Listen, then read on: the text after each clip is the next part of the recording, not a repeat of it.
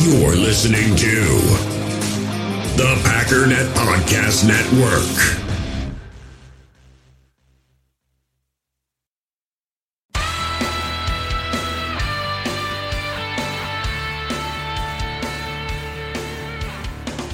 Ladies and gentlemen, welcome once again to the Packernet Podcast. I am your host and resident panelist, as always, Ryan Schlip. Check us out online, packernet.com. Find me on Twitter, pack underscore daddy. So, um, this is my second attempt at this podcast.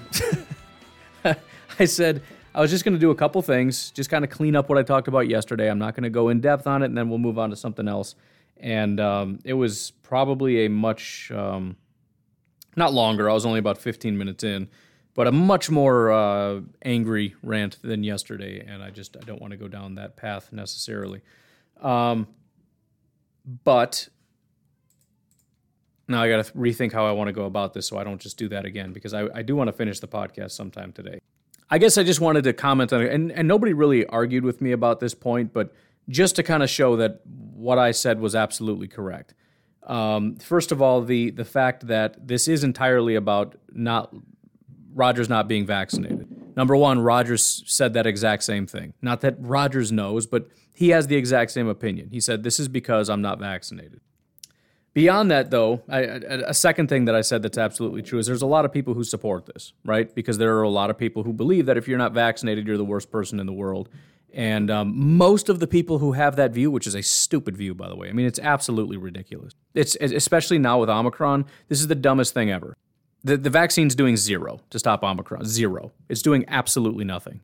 But we're still pushing this nonsense. But, anyways, um, Ben Baldwin, who is becoming a regular on uh, this podcast, just as far as me commenting about stupid things he says. And I want to like the guy because some of the stuff he says is, is cool, or at least some of the graphs, I guess. But uh, again, he's being an idiot because similar to Arkush, he's got his uh, opinions, and that matters more than anything else. But um, I already retweeted this and commented on it. But he starts off by accusing Packers fans of freaking out about the Aaron Rodgers thing. It's not Packers fans, it's everybody with a conscience.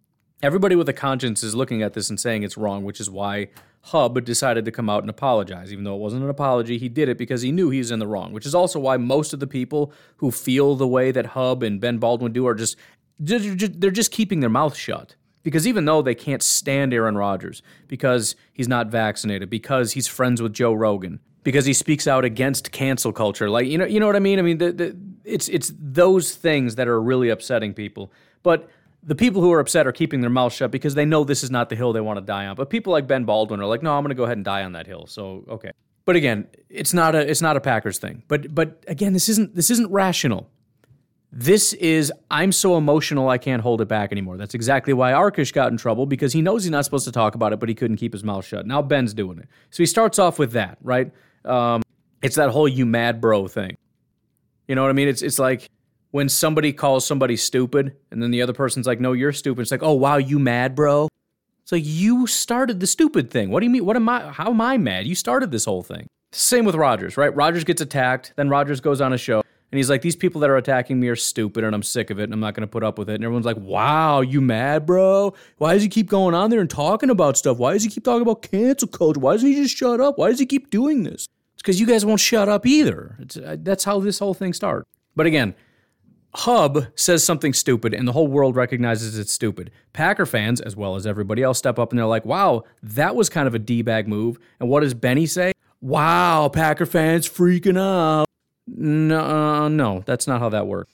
But then he goes on to say it's a perfectly reasonable opinion to think that Rodgers has been about as valuable as Brady, Mahomes, whoever's on the field but missed a game in the midseason due to being an idiot, and comes to the conclusion that someone else is more deserving. Again, I'm not going to get too much into this, but just goes to show that this is just pure rage over something stupid. It is something stupid, by the way. Rodgers put nobody in danger. He didn't do anything. He didn't miss a game, by the way, because he was unvaccinated. In other words, because of something he did. It was because of an NFL policy that never should have been a policy.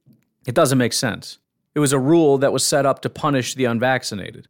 And that's what hurt the Green Bay Packers. But again, th- th- there's this notion out there that, well, if you're being hurt by it, then you're being hurt by your own decision. So just change your decision.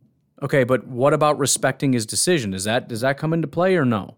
Of course not. I don't have to respect him. I don't have to value him because he's making a decision that I don't like. So his right to make a personal medical decision doesn't matter to me. Because every other time I'm talking about autonomy and, and the right to make medical decisions and my body, my choice. I only say that about stuff I like.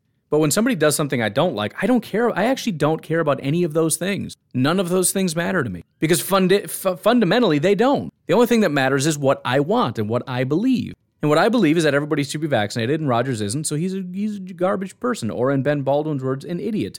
Or in uh, Arkush's words, um, the biggest jerk in the league. And and again, this is how psychotic and broken everybody's brain is. By the way, I mean we we talked about the book thing, right? He pointed at Ayn Rand's book, and people flipped out. This is how broken everybody. It's been months. It's been months. I keep forgetting about it until people keep talking about the whole immunized, vaccinated thing. Who gives a crap? Who cares? It's been months, and guys like Ben Baldwin and Hub Arkush and people like that still can't get over it. They're still losing their ever loving minds about this. They can't stand right. And granted, it's part of it is I hate who they are as a person. And then the fact that this is the quarterback that also destroys my team, it just it amplifies it, which is the case in both of these these people. So it's it's extra hatred. But again, this, this just points to exactly what I said yesterday. Number one, it's 100%, well, 95% about the vaccine. And number two, Arkush is not alone. Most of the people are keeping their mouths shut because they know this is a losing battle, but some of them are coming out. Another example, very quickly, and then we're moving on because, again, I'm doing a good job of not getting. Um, just give you an idea of how angry I was before. This is this is super tame. Like we're we're killing it right now. Um, I probably shouldn't even cite this because this is the most garbage website in all of sports. Uh, Deadspin. I'm actually shocked that they're still a thing. And as far as the um, like uh, the pro vaccine, everybody that doesn't do what I want is a piece of garbage uh, sentiment. That's Deadspin is like the the mecca of of that collective. But I'm, I'm not going to read this whole article, but the bottom line is by Mr. Sam Fells, whoever that is. He basically says that um, the MVP voting, as well as baseball and all that, should not be the duty to uh, be the morality police or the moral gatekeeper. But essentially, in this case, he should. He goes on. My, my favorite paragraph is here. It says, There would be an ill feeling for a lot of folks to see Rodgers win the MVP uh, with what he's pulled this year. First, two things. Number one, people would feel sick. And I believe that 100% because people are broken. People are psychotic and people are very hateful. Just the fact that a guy who didn't get the vaccine would win the MVP makes them sick to their stomach. Well, no, it's because he lied. No, it's not, because you don't care about lying. That's so stupid. It's not the lying. Every second of every day, there's lying in football. Coach speak is nothing but lying. When Matt LaFleur goes to the podium and talks about how great these uh, upcoming opponents are, oh, he's what do you think of, of Jared Goff? Jared Goff's a great quarterback. Blah blah blah blah blah. I got experience with him. He's really talented. He's he's lying. He's lying and it doesn't bother you because lying doesn't bother you. It doesn't really bother me. It's not a good thing. But can we stop with this baloney that, oh no, it's not the vaccine, it's that he lied? No, he told the truth to the people that need to know. He lied to you because he doesn't want to deal with people being psychopaths for months on end. This entire clown show has proved exactly why he should have lied to you because you're insane and you can't handle it. But then he goes on to say, with, or like I said, with what he pulled this year, what he pulled. Would be ill because of what he pulled. What did he pull? He didn't pull anything. He says he violated rules, which again, give me a break. What rule did he violate? He didn't wear a mask in a room where he's 10 feet away from reporters who are triple vaxxed and, and double masked. I think they'll be okay, princess. Okay? I think they're fine. But yes, he did break a rule. It's a stupid rule, but he did break it. And I know you're a stickler for all the rules. Late hit out of bounds, straight to jail. He put people at risk, he goes on to say, which is a complete lie. Nobody was at risk because of Aaron Rodgers. Literally zero people. That's stupid. That's ascientific. I mean, we're, we're, this is just a religion right now, what you're talking about. This is religious adherence to stupidity. He put zero people at risk. I've already talked about that. I'm not going in depth on that. And he's help, helping amplify some truly FWAD views that have been hamstringing this country to escape the clutches of the pandemic. And my favorite part about that, you want to know what the biggest FWAD view of all of this is. Maybe it's some of the Joe Rogan stuff. I don't know. I don't know anything about that. One thing I do know for a fact, though, we're not getting out of this pandemic. That is an FWAD view. He's spreading views that are going to prevent us from getting out of this. We're not getting out of this. You're an idiot. I'm sorry. It's never going away. 100% vaccination rate, guess what that gets us? A continued pandemic. You're stupid if you think the vaccine has any correlation to us ending the pandemic. Never going to happen. Ever.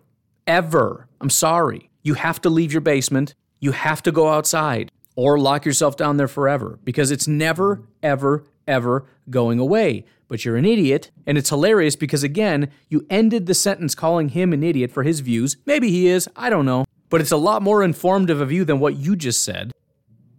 Attempting to escape the clutches of a pandemic. No, we're not. No, we're not. We're not trying to escape the clutches of a pandemic. Maybe you are. I'm not. I'm trying to live my life without psychopaths like you just being crazy. Crazy people all the time. Hospitals are overrun right now in New York because of people showing up that are asymptomatic. There are people calling for ambulances because they tested positive and have no symptoms. People have gone insane in the last two years. Absolutely insane. That's crazy. You don't have to do anything. You don't even need to be testing if you're not symptomatic. If you don't have symptoms, you don't test. You go about your life. You certainly don't go to the emergency department. People have gone crazy. Anyways, it wasn't all bad though. It was actually mostly positive because again, you've, you've got three camps here, in my opinion. You've got the camp that says Arkush is an idiot. Then you've got a, a slightly more nuanced view of that, which is Arkush is technically right, but I'm not going to talk about that because he was in the wrong for for saying it or whatever. In other words, I probably wouldn't vote for him either because I hate Aaron Rodgers, but you probably shouldn't do that. So, you know. And then you've got people who just flat out they hate Aaron Rodgers and they're just willing to come out and be like, "No, I hate him. I'm hateful. I hate everybody that's not vaccinated." And I'm I'm proud of that sentiment. Okay. By the way, um, my youngest daughter is um, she's teething pretty bad. She's also got a fever, which maybe those two things are related, correlated. I don't know, but the uh, constant screaming upstairs is just going to be a fixture of the show for hopefully not too long. But um, if you're hearing that, I apologize. But again, it wasn't all bad. This is uh, Jimmy Traina from Sports Illustrated. He talks, he basically in the beginning gives a summary of what he said. He says, I don't think you can be the biggest jerk in the league and punish your team and your organization and your fan base the way he did and be the most valuable player. Again, you can just hear the hatred in his voice. He later added, I just think the way he carried himself is inappropriate. I think he's a bad guy. I don't think a bad guy can be the most valuable guy at the same time. Um, but then the writer says, while most people are focused on the fact that Arkush won't give Rodgers a vote for MVP, it's the quote, biggest jerk in the league and quote, bad guy part that struck me, which was exactly the part that struck me as well. But he says, I get that a lot of people have turned on Rodgers because of his immunized word game, and I understand people's frustration with the Packers quarterback acting like a victim of woke culture, but biggest jerk in the league? Really? He goes on to say, just this season alone, we've seen Raiders rookie cornerback Nate Hobbs was arrested two days ago for DUI, just two months after his teammate Henry Ruggs III was arrested and charged with driving under the influence, resulting in death, thanks to driving 156 miles an hour with a blood alcohol level twice the legal limit. Former Jaguars coach Urban Meyer left his team behind in Cleveland after a game earlier this season so he could hang out at a bar, which included some grinding. Then he was accused of kicking one of his own players, which, by the way, the grinding he's referring to is a young lady at a bar uh, who was not his wife. He says, and former Raiders coach Jon Gruden was exposed for emailing racist and homophobic comments. There are also players in the league who have assaulted women, been arrested for drunk driving, and more. So while you may be upset about the fact that Rodgers tried to get cute with his vaccination status, and while you may hate the fact that he won't get vaccinated to make the leap to uh, to make the leap to biggest jerk in the league seems awfully extreme. And you know what? It is. But again, people's brains are completely broken. This is the most. I mean, and listen, we've all been dealing with this for a long time, and so everybody's going a little crazy. I've gone a little bit crazy, but my version of crazy is tired of dealing with crazy people and I'm done putting up with crazy stupidity. And that's just all I'm going to call it from now on. But you you you got to wake up, man. You got to you got to wake up, you got to grow up. Cuz this is silly now. Rodgers didn't do anything to anybody. He did lie, and if you're really opposed to lying, well then I guess I can understand being upset, but you probably got your priorities a little mixed up. Think about all the different lies that have happened in your life and all the lies you've told and how angry you are about your own lie. Do you get angry when you lie? Probably not, right? It's interesting, the only lie you seem to be angry about is the one that involves Aaron Rodgers not being vaccinated. Maybe it's the vaccination that bothers you rather than the lying. I don't know. Anyways, he goes on to say the irony is Rodgers was a huge proponent of helping small business during the COVID 19 crisis. Last March, he donated $1 million to 80 locally owned businesses in California, while his foundation raised another 1.5 million in grants to distribute to struggling businesses. He also used his run as Jeopardy guest host to raise money for charity. As for punishing his team, organization, and fan base, the Packers are 13 and 3, will most likely have home field advantage in the playoffs, and are the favorites to win the Super Bowl. Biggest jerk in the league? Bad guy? Get some perspective. So, wait a minute. By the way, that last part, 100% correct. All these people, and again, this is, this is how crazy people are, right? You want to call yourself a great human being because you went and injected yourself. Great. And everybody that didn't do that is a piece of garbage. Aaron Rodgers has donated millions of dollars to help people who are actually struggling because the reality is we're all struggling through this in various ways. People are sick, people are dying, people are also losing their businesses, suicide is through the roof, drug abuse is through the roof, which, by the way, fentanyl deaths have just surpassed COVID. One of the i think it's the most uh, common cause of death from people i think what it was 18 to 45 is fentanyl. You think that doesn't have anything to do with the crisis we're going through with people losing their jobs losing their businesses financially being ruined and by the way being massively depressed about being in your home being locked in your home and having to hear this psychotic droning over and over and over about hide mask run away pandemic, we're all doomed, we're all in trouble. You think that doesn't d- uh, contribute to depression and suicide? So there's a lot of really bad stuff going on, and Aaron Rodgers is one of the few people who's actually doing something about this, while Hub Arkush is doing nothing except screaming at a guy who's actually doing something because he didn't get a stupid shot. Rodgers has hurt nobody, he's helped everybody. He is a he is a one of the few good people who's actually trying to help while simultaneously hurting nobody in the process. But it's driving you nuts because you live in fantasy land where if he would just get his shot, then COVID would just vanish. That's fake fairy tale land. It's not real. It's never going to happen. You're going to have to find a new way to help people other than screaming at, swearing at, attacking people who don't just get a stupid shot. Maybe there's different ways that you can be proactively helping people. Did you think about that? Rodgers found a way. Have you found a way, or are you just going to sit here and just scream at people all day? Now, I think sometimes it would be a good idea for us to really think who are the people we admire? Think about how they act and what they would do in these situations. I know I'm not where I should be. I sit here and I scream at people on my podcast, right? When I envision the ideal person, that ain't it. Does anybody want to be Arkush? Does anybody want to be Ben Baldwin? Does anybody aspire to scream and just have spit spewing out of their mouth as they scream that somebody's an idiot because they have a view that I don't agree with? Who aspires to that? Do you have a parent or a grandparent or an aunt or an uncle or the the the old neighbor down the street or is there somebody that you look up to an actor somebody that they just the way that they carry themselves the way that they act the way that they treat people you look at it and you just love that person you admire that person I think we all need some time to reflect and and think about. I need to try to be like that person because I, I I just have absolutely had it with the way people are being treated, including Aaron Rodgers. And yes, he does talk about being a victim. You know why? Because he is. Oh, he's not a victim. He's a millionaire. So what? You think millionaires don't put shotguns in their mouth? You think that gives you the right to be a piece of garbage toward him? You think that means you, you get to dehumanize him and you get to say whatever you want about him? The guy's under more stress and more scrutiny than anybody you know by a, a thousandfold. But because he's a rich guy, he, he, he doesn't he doesn't have any problems. Think about how much it sucks when you get teamed up on and you get seven people commenting on something you tweet. It feels horrible. Imagine having millions of people saying these things about you, talking about you, scrutinizing you, everything you say, everything you do. Don't do that. I'm not saying you can never disagree with the guy, but just beating up on him, calling him names because you just can't accept a decision he made, stop it. He didn't do anything wrong. Move on. I'm sorry, but there's a line. There's a line. You want to criticize somebody for the way that they play, decisions they make, whatever. But this is this is just getting to be over the line. We're getting to the point of dehumanizing a person. It's completely unacceptable. And Jimmy's absolutely right. This is just going too far. He didn't make the right decision. Okay, what are you going to do about it? I'm going to go on with my life. Good idea. Me too. That's it. That's the whole discussion. Months later, we're talking about how big of a jerk he is, how big of an idiot he is, how damaging he is, how dangerous he is, literally saying he's a dangerous person. You know what's dangerous is the words that are coming out of your mouth. That's dangerous. Dehumanizing entire groups of people, that is and always has been historically very dangerous. You gotta knock it off. We all gotta knock that off. That's becoming way too common right now.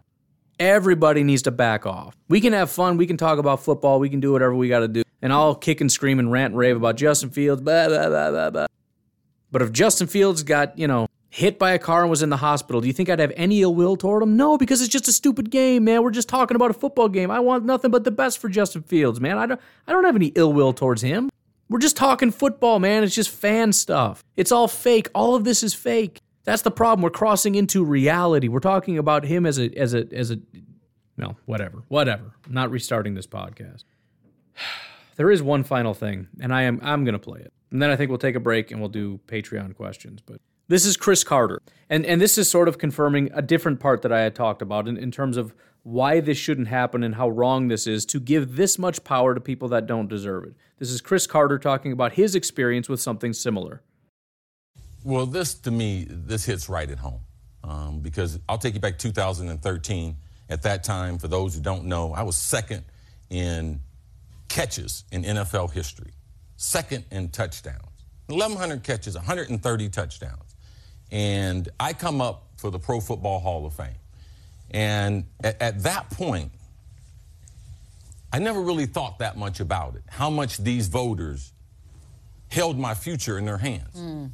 And they decided that those numbers were not good enough for me to be a first ballot Hall of Famer. And then the thing that really got me upset was because of my childish reaction and being upset about it, they began to spread that blasphemy in the room that for the next five years, I didn't even get close.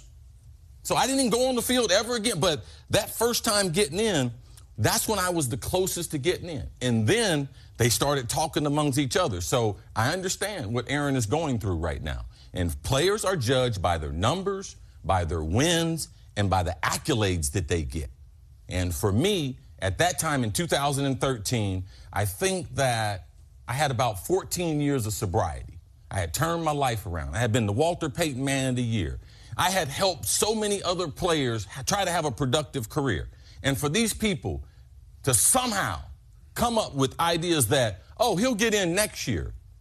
That was the worst excuse ever. So I feel for Aaron, and people should be able to remove their biases before they vote on these things because I'm going to tell you something. I've been in a lot of buildings. There's jerks in every building. And I can give you a list of journalists that are jerks. I've been doing this a minute.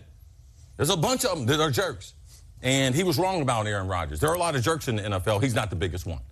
So, again, just kind of confirming what I was talking about, th- this process is wrong for a lot of reasons. Not only is it just the most, it's it's not the most efficient way to do this. It's not the most accurate way to go about judging the MVP or Hall of Fame or whatever it is we happen to be talking about but it's wrong for a lot of other reasons. And and that elitism that I was talking about bled through in that story. They made a decision for whatever reason that Cris Carter wasn't good enough to get in. Cris Carter got angry, and what did they do? They colluded and said, You think you're going to talk to us that way? We'll show you. And they essentially punished him for talking the way that he talked and reacting the way he reacted because he's, I don't know, a jerk. And so they colluded and they kept him out. What right do they have? Again, I wish that we could just not care about this. I wish we could just not care about the Hall of Fame. But how can you not care about the Hall of Fame if you're a player? To be enshrined for eternity. But why are journalists the gatekeepers? And again, I said, why, why not football players? And I think that would make sense. Not that it's the best way to go about doing it, but if, especially if we're talking about Hall of Fame, do you think there's a single football player that would ever treat another football player that way? The amount of reverence they have for that institution, for the game of football, and for the other players that have sacrificed their lives for the game, do you think for a second they would ever treat somebody like that? But these elitist reporters would because they're power hungry, because it's the only power that they have. We are the ultimate arbiters of who the greatest football players are, and you will bow to us. And if you dare talk back to us, you're not getting in. And that's exactly what he said happened. He said the closest he got was the first year. And after that, when he lashed out about the process, he didn't even get close after that. They punished him for it. This is a completely broken and terrible system. It's garbage. And I don't like the sentiment of Arkush should lose his vote.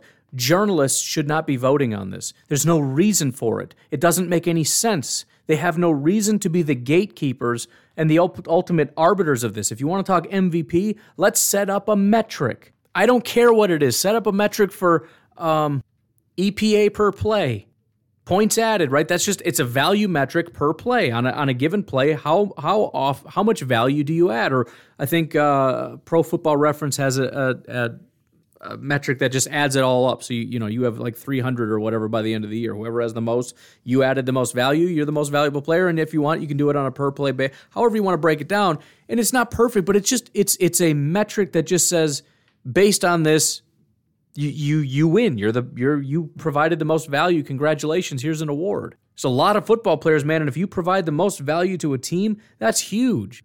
What are reporters voting for? What is there to vote about? Who cares what they think? And again, for the Hall of Fame, I think players should be, and maybe it's former Hall of Famers. If you're going to have gatekeepers saying who we want in and who we don't, you know, one of the issues I have is that the the value of the Hall of Fame goes down because they let people in that I don't think should be in there. The people that currently are in the Hall of Fame are not going to want that that name of the Hall of Fame to be tarnished. They don't want the reputation to be tarnished because it devalues what they did. So they'll, they'll gatekeep themselves. And if they're willing to let guys in, if they want Eli Manning in, who am I to say he shouldn't be in there? It's their Hall of Fame. They're the NFL players. They built the league. They're the ones that do it. If they want to bring down the value by letting a guy like Eli in or whatever, let him in. At least it's Hall of Famers doing it. I'm sorry, I'm just I'm going to die on this hill. This doesn't make any sense. It does not make a single bit of sense. But again, it's not just Packer fans. It's it's I saw several football players. This story from Cris Carter again just kind of verified what I said, so I wanted to to play that. But um, I am I am pretty upset about this whole thing, and and for all the reasons that I laid out. I think it's a terrible system. I, I'm I'm really upset at people like Arkush for the way that they are and the way that they act. I think they've been given way too much power, and I think that needs to be. I, th- I, think they need to be humbled, and I think they need to be brought to the place that all of us are. If you want to thrive in what you do, you have to compete. You're not going to be handed anything. You're not entitled to any of this stuff. You're, you're first of all, you're not going to be voting on anything. Second of all, you're not just going to be entitled to a press pass. You have to earn that. So many of these guys barge in there and just have these attitudes like uh, Demovsky challenging Jimmy Graham. I'll never get over that. So I guess you'll be taking a fine then. Again, it's the exact same sentiment. The sentiment is what? How dare you not do what I say? I tell you what to do. When Jimmy Graham said he didn't want to talk, which is a known thing, you probably shouldn't even just. If the guy doesn't want to do interviews, don't go interview. But he decided, you will talk to me. So he went straight for Jimmy Graham, asked him a question. Jimmy politely turned him down, said, no, thank you. And he said, oh, I guess you'll be taking a fine then? I'm sorry, that's garbage. That's pure trash. He shouldn't have press access. I don't care what entity he works for. You, are not allowed in the locker rooms. You're not doing these press conferences.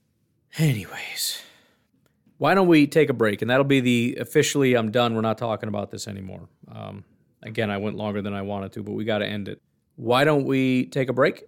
Once again, if you're planning on donating, um, if you could head over to Drew's GoFundMe. If you go to my Twitter, it's pinned to the top. I'll try to I keep forgetting to put this in different places, but I see several people have donated in the last couple days.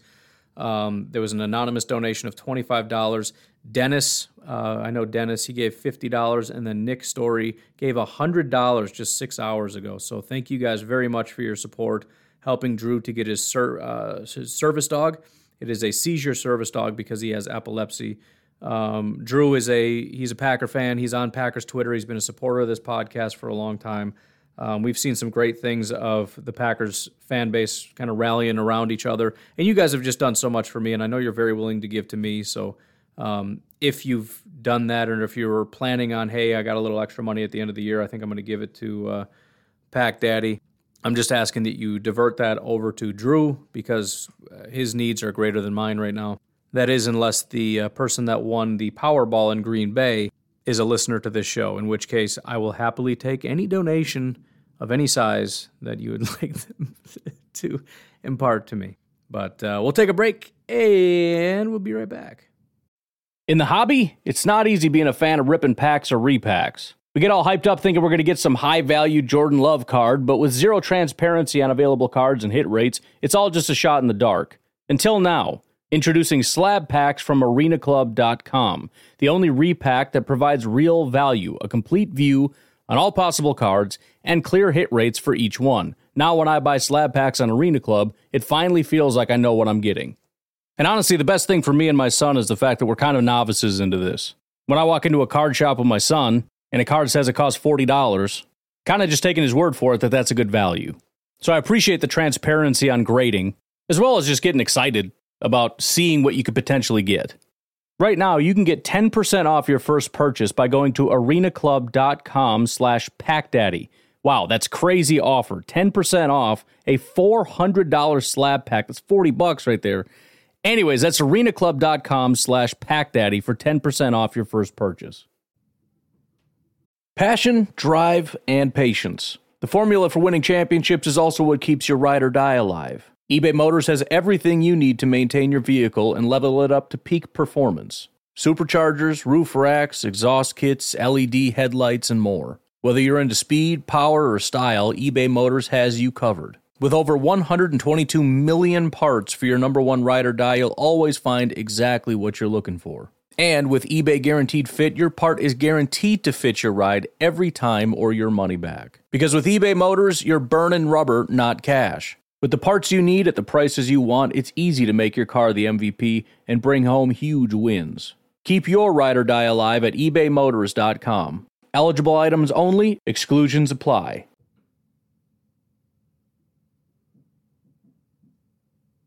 All right, so before we get into it, um, some guys have been back at practice. I don't exactly know what it means. I, I still get the hunch that they're not going to be playing, but they seem to be, you know, there's pictures of them doing drills and whatnot.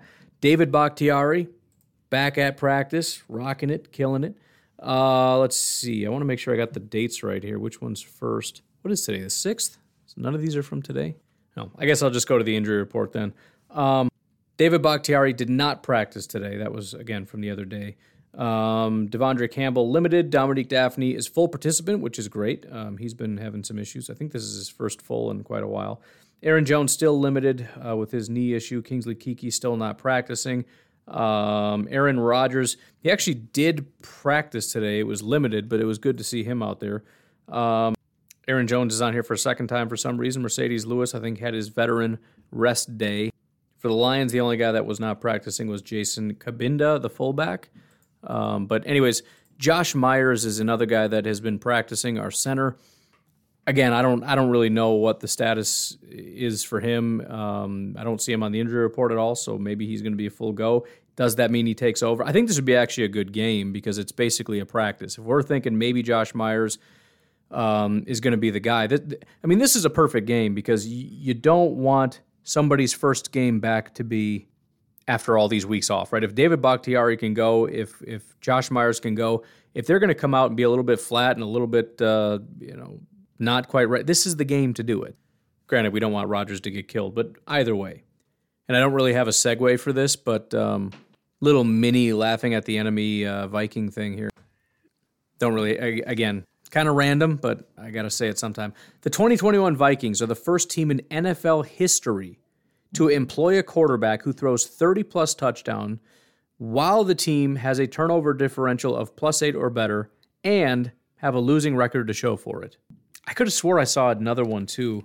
Um, I thought this was the same one, but after reading it, I, I, I thought it was something like having a quarterback with 30 plus touchdowns, a wide receiver with a thousand yards, something like that. Um, but anyways, interesting for the uh, for the Vikings. Not only, I mean, it's not just like didn't make the playoffs or whatever. I mean, it's a losing record. That's pretty crazy. Anyways, uh, getting into the questions on Patreon well, getting to Patreon, first of all, I asked the question should the Packers play or rest their starters? Because that's been a pretty hotly debated thing. We heard from Matt LaFleur. Apparently, they had done a study that said that it does seem to be a good thing to play your starters at least a little bit. That there is something to coming out flat. I don't know. It's it's so it's so hotly debated that I hate even coming out and saying anything because people get so mad at me no matter what I say.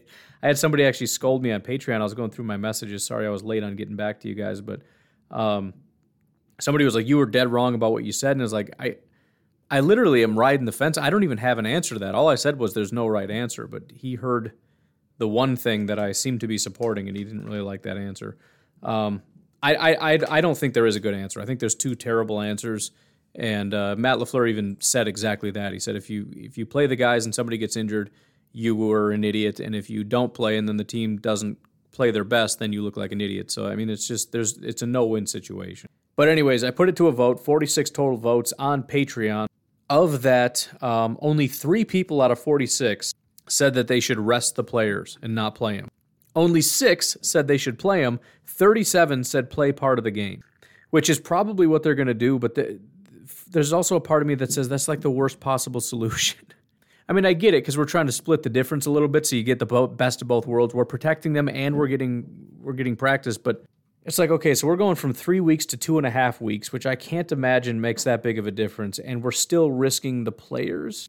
That's my biggest issue with playing the guys. It's like, well, we don't want them to come out flat. They still have a two week rest. That's still a long time.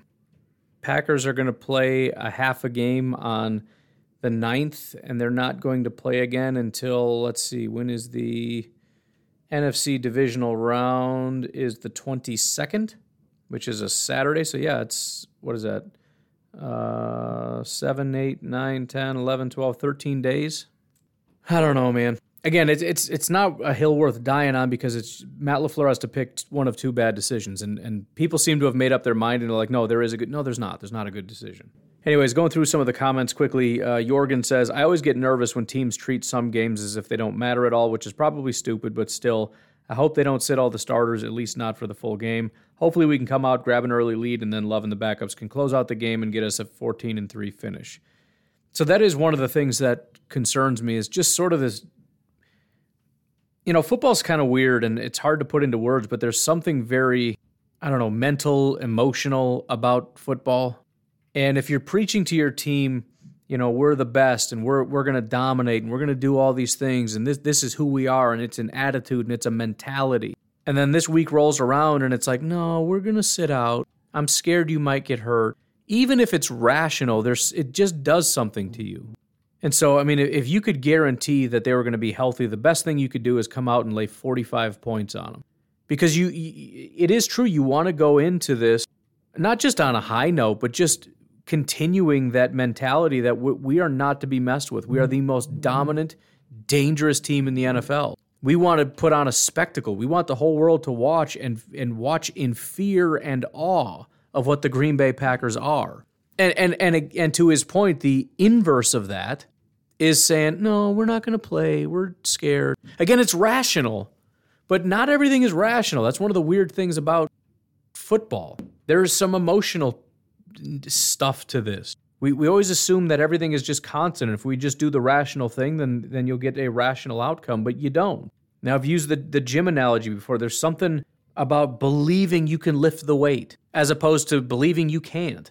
There, there is there is a little bit of extra juice inside of people. And when you're super juiced up and when you got music cranked in your ears and you're super fired up, you can throw that weight around like it doesn't exist. But, you know, if, you, if you've got a little bit of a shoulder twinge and you're like, I don't know, man, and you're cold and it's, you're feeling, you're not going to get the weight up. You're not going to get it up. And it shouldn't matter. I mean, it's, this is how strong you are. You can physically do it. We know what your one rep max is, blah, blah, blah. Yeah, but there's more to it than that.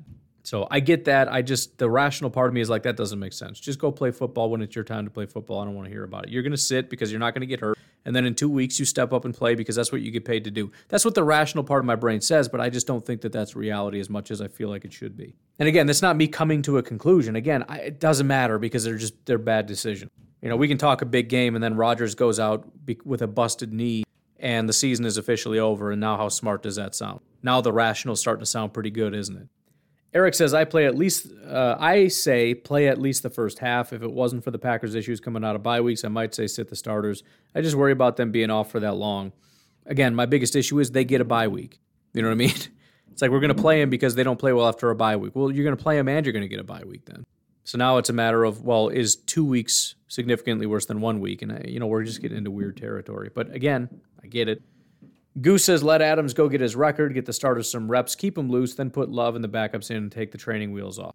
Yeah, I think the other thing about it is um, just the preparation part of it. You know, it's not a week off. You know, if, even if you just play a quarter or even a series, which would be kind of silly, but it still requires the team to to practice, to train, to prepare, at least have that part of it down. And then it's like, all right, go execute and then go sit down.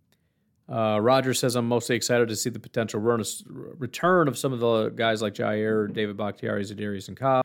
Keep all the guys uh, healthy, sharp, sit them after a few weeks. Keep all the healthy guys sharp and sit them after a few weeks. Series, I got it. Never mind. I was way off. Drew says Rodgers has only been able to practice once per week because of the toe, so let's get as much rest as possible and rest Rodgers. I also like to rest Clark because he doesn't need to play as an interior defensive lineman. That was Drew, by the way, who we're trying to help out. Mike says we need to sit Rodgers so he can rest his toe. Andrew says play him for a quarter, keep the rust off. Which again, I think is that whole sentiment. It's just it's just a sort of a it's not an intense game. It's just enough to knock a little bit of rust off or keep rust from from growing, which again is a concept that I don't know exists, but I get it. Wayne says first half. Chris says, I want to see as much time for Jordan Love as possible, hopefully at least the second half. So there you go. Getting into the questions now uh, for the Q&A section. If you want to get involved in this, again, patreon.com forward slash pack underscore daddy. You can get on, on the lowest tier, which is just a dollar a month, and that's where you can get involved in the Q&As and the polls and all that kind of stuff.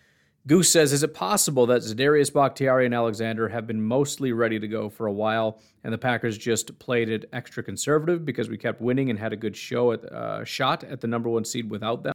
He has a follow up, but let's stop there. Um, he called that a conspiracy, and I tend to think that that's kind of what we're dealing.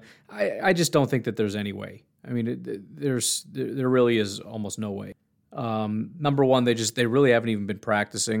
You know, I mean, the fact that they can't even practice, unless that's part of the conspiracy, is they're just pretending they're not healthy enough to practice. But um, no, uh, you got David Bakhtiari going back to to get surgery again, which again just shows that there's there's problems here, and they're just not getting to where they need to be. Um, but beyond that, we absolutely, I mean, now it doesn't matter, but we needed to win. And none of those games, I mean, Minnesota was not a gimme. The fact that we had no intention of playing these guys uh, for that Minnesota game, which could have easily, I mean, Dallas was favored. If we lose that game and Dallas wins, we're suddenly in big trouble here. So, no. Um, his follow up in less conspiracy theory land who in the playoffs do you think we match up the best and worst against? I don't know, man. That's so hard, so hard to say. Um, we've had a good run against LA for whatever reason, and, and it, it kind of leads me to believe that it is somewhat of a matchup thing. The one thing I will say and this is just sort of a general thing. This is more of a, a Coach Hawny, chalk talky kind of a question. But I feel like historically, as well as maybe even right now, the Packers seem to do better against more finesse teams.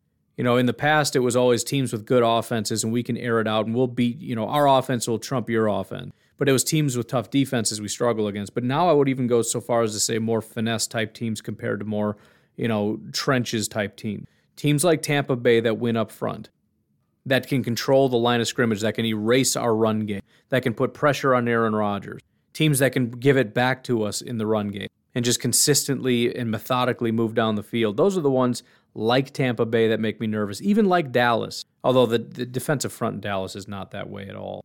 But I, I, think the reason we did so well against teams like Arizona is because they're built to to fly around the football field. They're built to to stop the modern offenses, including I mean like modern college offenses, basically. And so when we employ AJ Dillon and say we're just going to smash him up the middle, and they've got you know 215 pound linebackers that are basically cornerbacks playing in the middle of the field. I might have exaggerated a bit, but not by much. I think we we have this sort of grit and and violence to us now that that can kind of handle that stuff. And to be honest, Dallas might not be the worst component because Mike McCarthy's turned Dallas into the old school Packers. It's a team with a quarterback and a, a pile of wide receivers um, the the run game has completely imploded because it's you know Mike McCarthy, Ezekiel Elliott's having his worst year of of his entire career. Again, it's just a classic Mike McCarthy thing. And so you you have this very dangerous, air it out kind of a team, but it's a pretty weak and flimsy defense. And I just think, as much as I don't want to play them, and they do make me nervous for various reasons, I think the Packers can handle that. So I think L.A., Arizona, Dallas, those kinds of teams I like. San Francisco, although I don't think they're very good. Uh, they make me nervous because you know they have a, a, very complex offense. We've seen how difficult that can be to stop. Uh, scheming guys open to attack our weak links. They got the pass rushers, you know, stuff like that. That that can be real dangerous. So again, you can make a case for and against everybody. I just know we've beat LA, so they they uh, I kind of like that. Tampa Bay just makes me nervous because it's Tom Brady and it's a team that's beaten us before. And I know it's not the same team, but they just they just make me nervous. Either way, I mean it's the playoffs, man. You're going up against the best of the best, and you're going to have to dig deep. You're, you're going to have to, you know, you, you can't have a bad day. You just can't in the playoffs. Gary says, I love the first question. Going one further, it seems we don't get enough. Uh, we won't get everyone back we want. So, out of Za'Darius, Bakhtiari, Alexander, Turner, and Myers, which two of the five are more important to the success of the Packers in the playoffs? So, I've kind of been asked this a couple times. In fact, somebody else asked this a little bit later. Um, he did say two, though, so that makes it interesting. It is a tough question. I really want Za'Darius back. I think we're doing a good job, but pressure is so unbelievably important. And every time our pressure game is on point, it's just something incredible. And and Rashan is doing a great job. Preston is up and down, but he's more or less been real good. But if we can have a steady rotation. Because remember, Rashan and Preston are in there not every time. And you got Garvin going in there, you got Galeai going in there, you got all these guys. But if you have Za'Darius in there, plus on top of the extra dynamic he brings, moving him into the middle, and we've got Rashan going into the middle, and you can have Za'Darius and Preston and Rashan and Kenny on the field at the exact same time, the amount of pressure that brings. I just think that really ramps up what we're going to be able to do, especially with our offense playing at such a high level. Um, and I, after that, it would probably be Jaire. I, I, and the reason I say that is just because, you know, Bakhti, Bakhtiari is not a bad answer. I still, for some reason, Bakhtiari might be a better answer. The, the offensive line has just done such a good job against even top competition, but so have the corners. I just love the idea of with Za'Darius bringing extra pressure and improving the the defensive back group to that degree would make the defense just unstoppable, and that would be a beautiful thing for an offense that's already acting unstoppable. I will say though, you can substitute out Alexander for Bakhtiari, which sounds crazy, but again, I mean the the way that Rasul Douglas is playing, and even Stokes, you know, both. I mean, these are like in the second half of the year, like top 15 corners right now, both of them. Maybe with Bakhtiari back, we can do a little bit better job running the ball and a better job pass blocking, especially against some of the top tier guys we're going to see in the playoffs. But um, yeah, I, I, I don't know. Za'Darius for sure, and then either Bakhtiari or Alexander. It might depend on the matchup. Bakhtiari probably does make the most sense because Yosh has done a great job, but I mean, there's there's, there's just no question that Bakhtiari is a big upgrade. Drew says, "What qualifies as a successful Week 18? I need something to root for." Um, well, health. I don't know that that's something you can root for. I guess after every play, when everybody stands up off the field, you can cheer. It, it kind of depends if they're going to play everybody for four quarters, then a successful week 18 is putting the Lions away. If you're going to do it, bury them. If they don't play a full game, then I think we're, we're, we're rooting for health.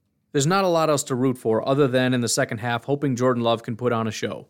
Whether it be because he's going to take over at some point or because we're going to end up trading him at some point, or just because he's going to be the backup for Aaron Rodgers, who eventually at some point over the next several years is going to have an injury. And it'd be nice to have a guy come in and win football game. But that's that I guess is my thought. Uh, Andy Monday would like to know: Has the Godwin injury changed the Bucs' performance at all?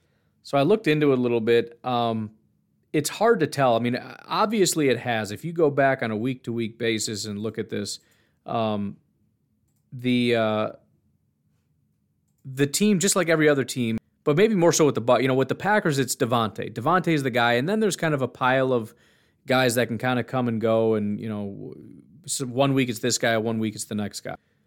But it's not just Godwin. It's it's if you think about it, if you've got let's say five guys that on any given week could could have a great day as a receiver, Godwin's done. Antonio Brown is done. What does that leave you with? If you look at just for the season, Antonio Brown is their number one receiver. After that is Rob Gronkowski, who's been very up and down. Then you've got uh, Chris Godwin. And so, I mean, you know, and and Godwin is the last one at at like an 80. So two of the top three, and again, Rob Gronkowski has kind of been fluctuating a little bit. Um, he goes from being elite to being kind of terrible. If you look at his grades 90, 90, 56, 52, 78, 92, 64, 65, 47, 46, 86, right? He's either like elite or trash. I mean, the guy's 32 years old. He's getting up in age. Occasionally, they're they're kind of in sync, but uh, he's got more bad days than good. So obviously, on a playoff run, when you have to win several times, the idea that he's going to have, you know, three really good games in a row, pretty unlikely. Not impossible, but he hasn't done it once this year. And again, with with Godwin out, now you're looking at Le'Veon Bell, um, who's a new addition. He uh, he had a really good week against the Jets. It was his only good week um, of the season, which is the only reason he's graded as as high as he is. Um, Cyril Grayson has played four games this year against the Jets. Again, his only good year. Now maybe the reason that these guys are were playing well is because those other guys went out and now you got somebody else stepping up and they're just having a great time or maybe it's because it was the Jets. Point is, without Brown and Godwin, your number one wide receiver in terms of um, their grade is Cyril Grayson. After that, you have Mike Evans, who is your actual number one wide receiver. He's got a 70 overall receiving grade, which is fine. It's nothing spectacular. So this group of of, of kind of powerhouse football players has been strongly diminished. Has it changed their performance? Not yet. No, it hasn't. Not that I can see, anyways, because other guys have stepped up. But again, the point is if you've got five guys and on average two of them step up, and then you take two or three of those guys away, the odds that you just don't really have anybody step up in a game goes up a lot. Similar question um, from Andy about how does the Gallup injury change how Dallas plays? I don't know that it changes how they play. They're kind of in a similar situation, except it's a little bit less volatile. With with Tampa Bay, you look at the remaining players and you go, they're going to have days where there's just nobody stepping up. Dallas, I don't know. It could be the same, but they just have a pretty big stash of guys. I mean, Tony Pollard is a fantastic football player. Um, Ezekiel Elliott is is catches a ton of passes out of the backfield. He doesn't have a super high grade, but that's a big part of what they do. You got Amari Cooper, you got CeeDee Lamb, you got tight ends Dart, uh, Dalton Schultz, and um, I don't know who else. I mean, they got other tight ends. Dalton's the main one. It obviously is going to change things, and it's going to make it harder for them. Um, but it, it, can they still operate in their their main way in that same Mike McCarthy way of distributing the ball to really good wide receivers? Yeah, they got CeeDee Lamb, Dalton Schultz, Amari Cooper, and Ezekiel Elliott catching passes. They'll be fine. Not fine enough to win a Super Bowl, but you know, they, they can still operate and run their offense. Caleb says, I hear a lot of talk about the Packers putting the tag on Davante and wanting to keep Rodgers. How can they do all this and still sign Alexander?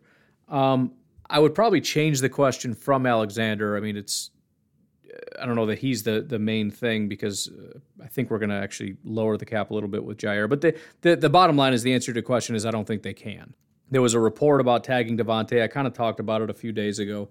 Um, I think it was fake. I think the Packers probably put that out, um, hoping to kind of scare him into doing something or to, to kind of threaten him a little bit with, "Hey, you better do this, or else we're just going to tag you."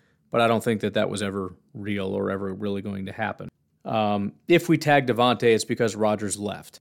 And, and that's the only scenario I can see that. Rodgers is gone. Davante doesn't want to be here, so we tag him because now you can't leave, which is not a great scenario.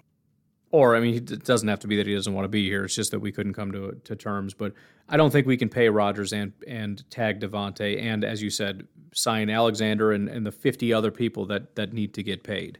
Um, there's no way. They're going to have to come to a long term extension or, or not extension, but a, another contract. And I think they will. It's going to be tight, but I think they'll do it. But no, they're not. They they can't tag him. Edwards says, "Why wouldn't our defensive coordinator want to start the game with pressure blitz packages and not stop until the back end starts to break down? Play press coverage with safety as a hawk. Should try it this weekend and evaluate for the playoffs. Would also give opposing offensive coordinators pause when formulating their playoff attack plan. So I actually really like this. I can't speak to the specific um, the specific plan. I will say, uh, Edward and everybody else, make sure you check into our next uh, Chalk War because we are planning on doing that live, and you'll have the ability to uh, kind of reach out and offer suggestions, or even even if it's just a question, and we can kind of talk about that. Maybe without even getting into it, just be like, hey, if he did this, what would you do, or whatever. But I love what you're saying because I think it's a great point that the Detroit Lions game could also be used for evaluation and um, just trying stuff. And I'm not saying necessarily pull out all the trick plays and see if you can execute it because you don't want to show everybody what you're doing, but you can do that kind of stuff. You can try to dial up pressure, see if you can get it done, see what the, the reaction is, see what they do so we can see what we can do. And also, like you said, put some stuff on film. If nothing else, it's going to throw them off because what are you game planning for? Is this is this what the Packers are doing, or are they just doing stupid stuff to try to throw us off? But again, you're right. Let's try some things Even if nothing else, it's it's an onside kick. It's going for two point conversions, trying a different kickoff return or punt return or whatever it is. Let's do that kind of stuff. You want to bring in a, a sixth offensive lineman. You want to throw to Elgton Jenkins, who I know he can't play, but he's been begging for that. But you get what I'm saying. Throw to an offensive lineman. Whatever, man. I do like that idea. Finally, Zach says I saw a post in my newsfeed the other day about a scenario that if the Jaguars somehow beat the Colts this weekend, that the Chargers and Raiders could both make the playoffs. If it ends in a tie, how do you think those teams should handle that game? So yeah, if the uh, if the Colts win, they're in. If they lose, the Chargers and Raiders need to win to get in. If one of the teams uh, wins, in other words, it's not a tie, then it comes down to the Colts, Steelers, and Ravens for that next spot based on who wins that. Uh, it goes on from there, but basically every team that uh, that needs to get in needs to win, and that's how they need to handle it. There's there's no scenario where teams are trying for a tie or any of that kind of stuff. Um, you need to win to get in. So that's what we're going to see this weekend is is teams battling to get those last spots. But anyways, I got to get going. You folks have yourselves a fantastic day. I will talk to you tomorrow. Have a good one. Bye bye.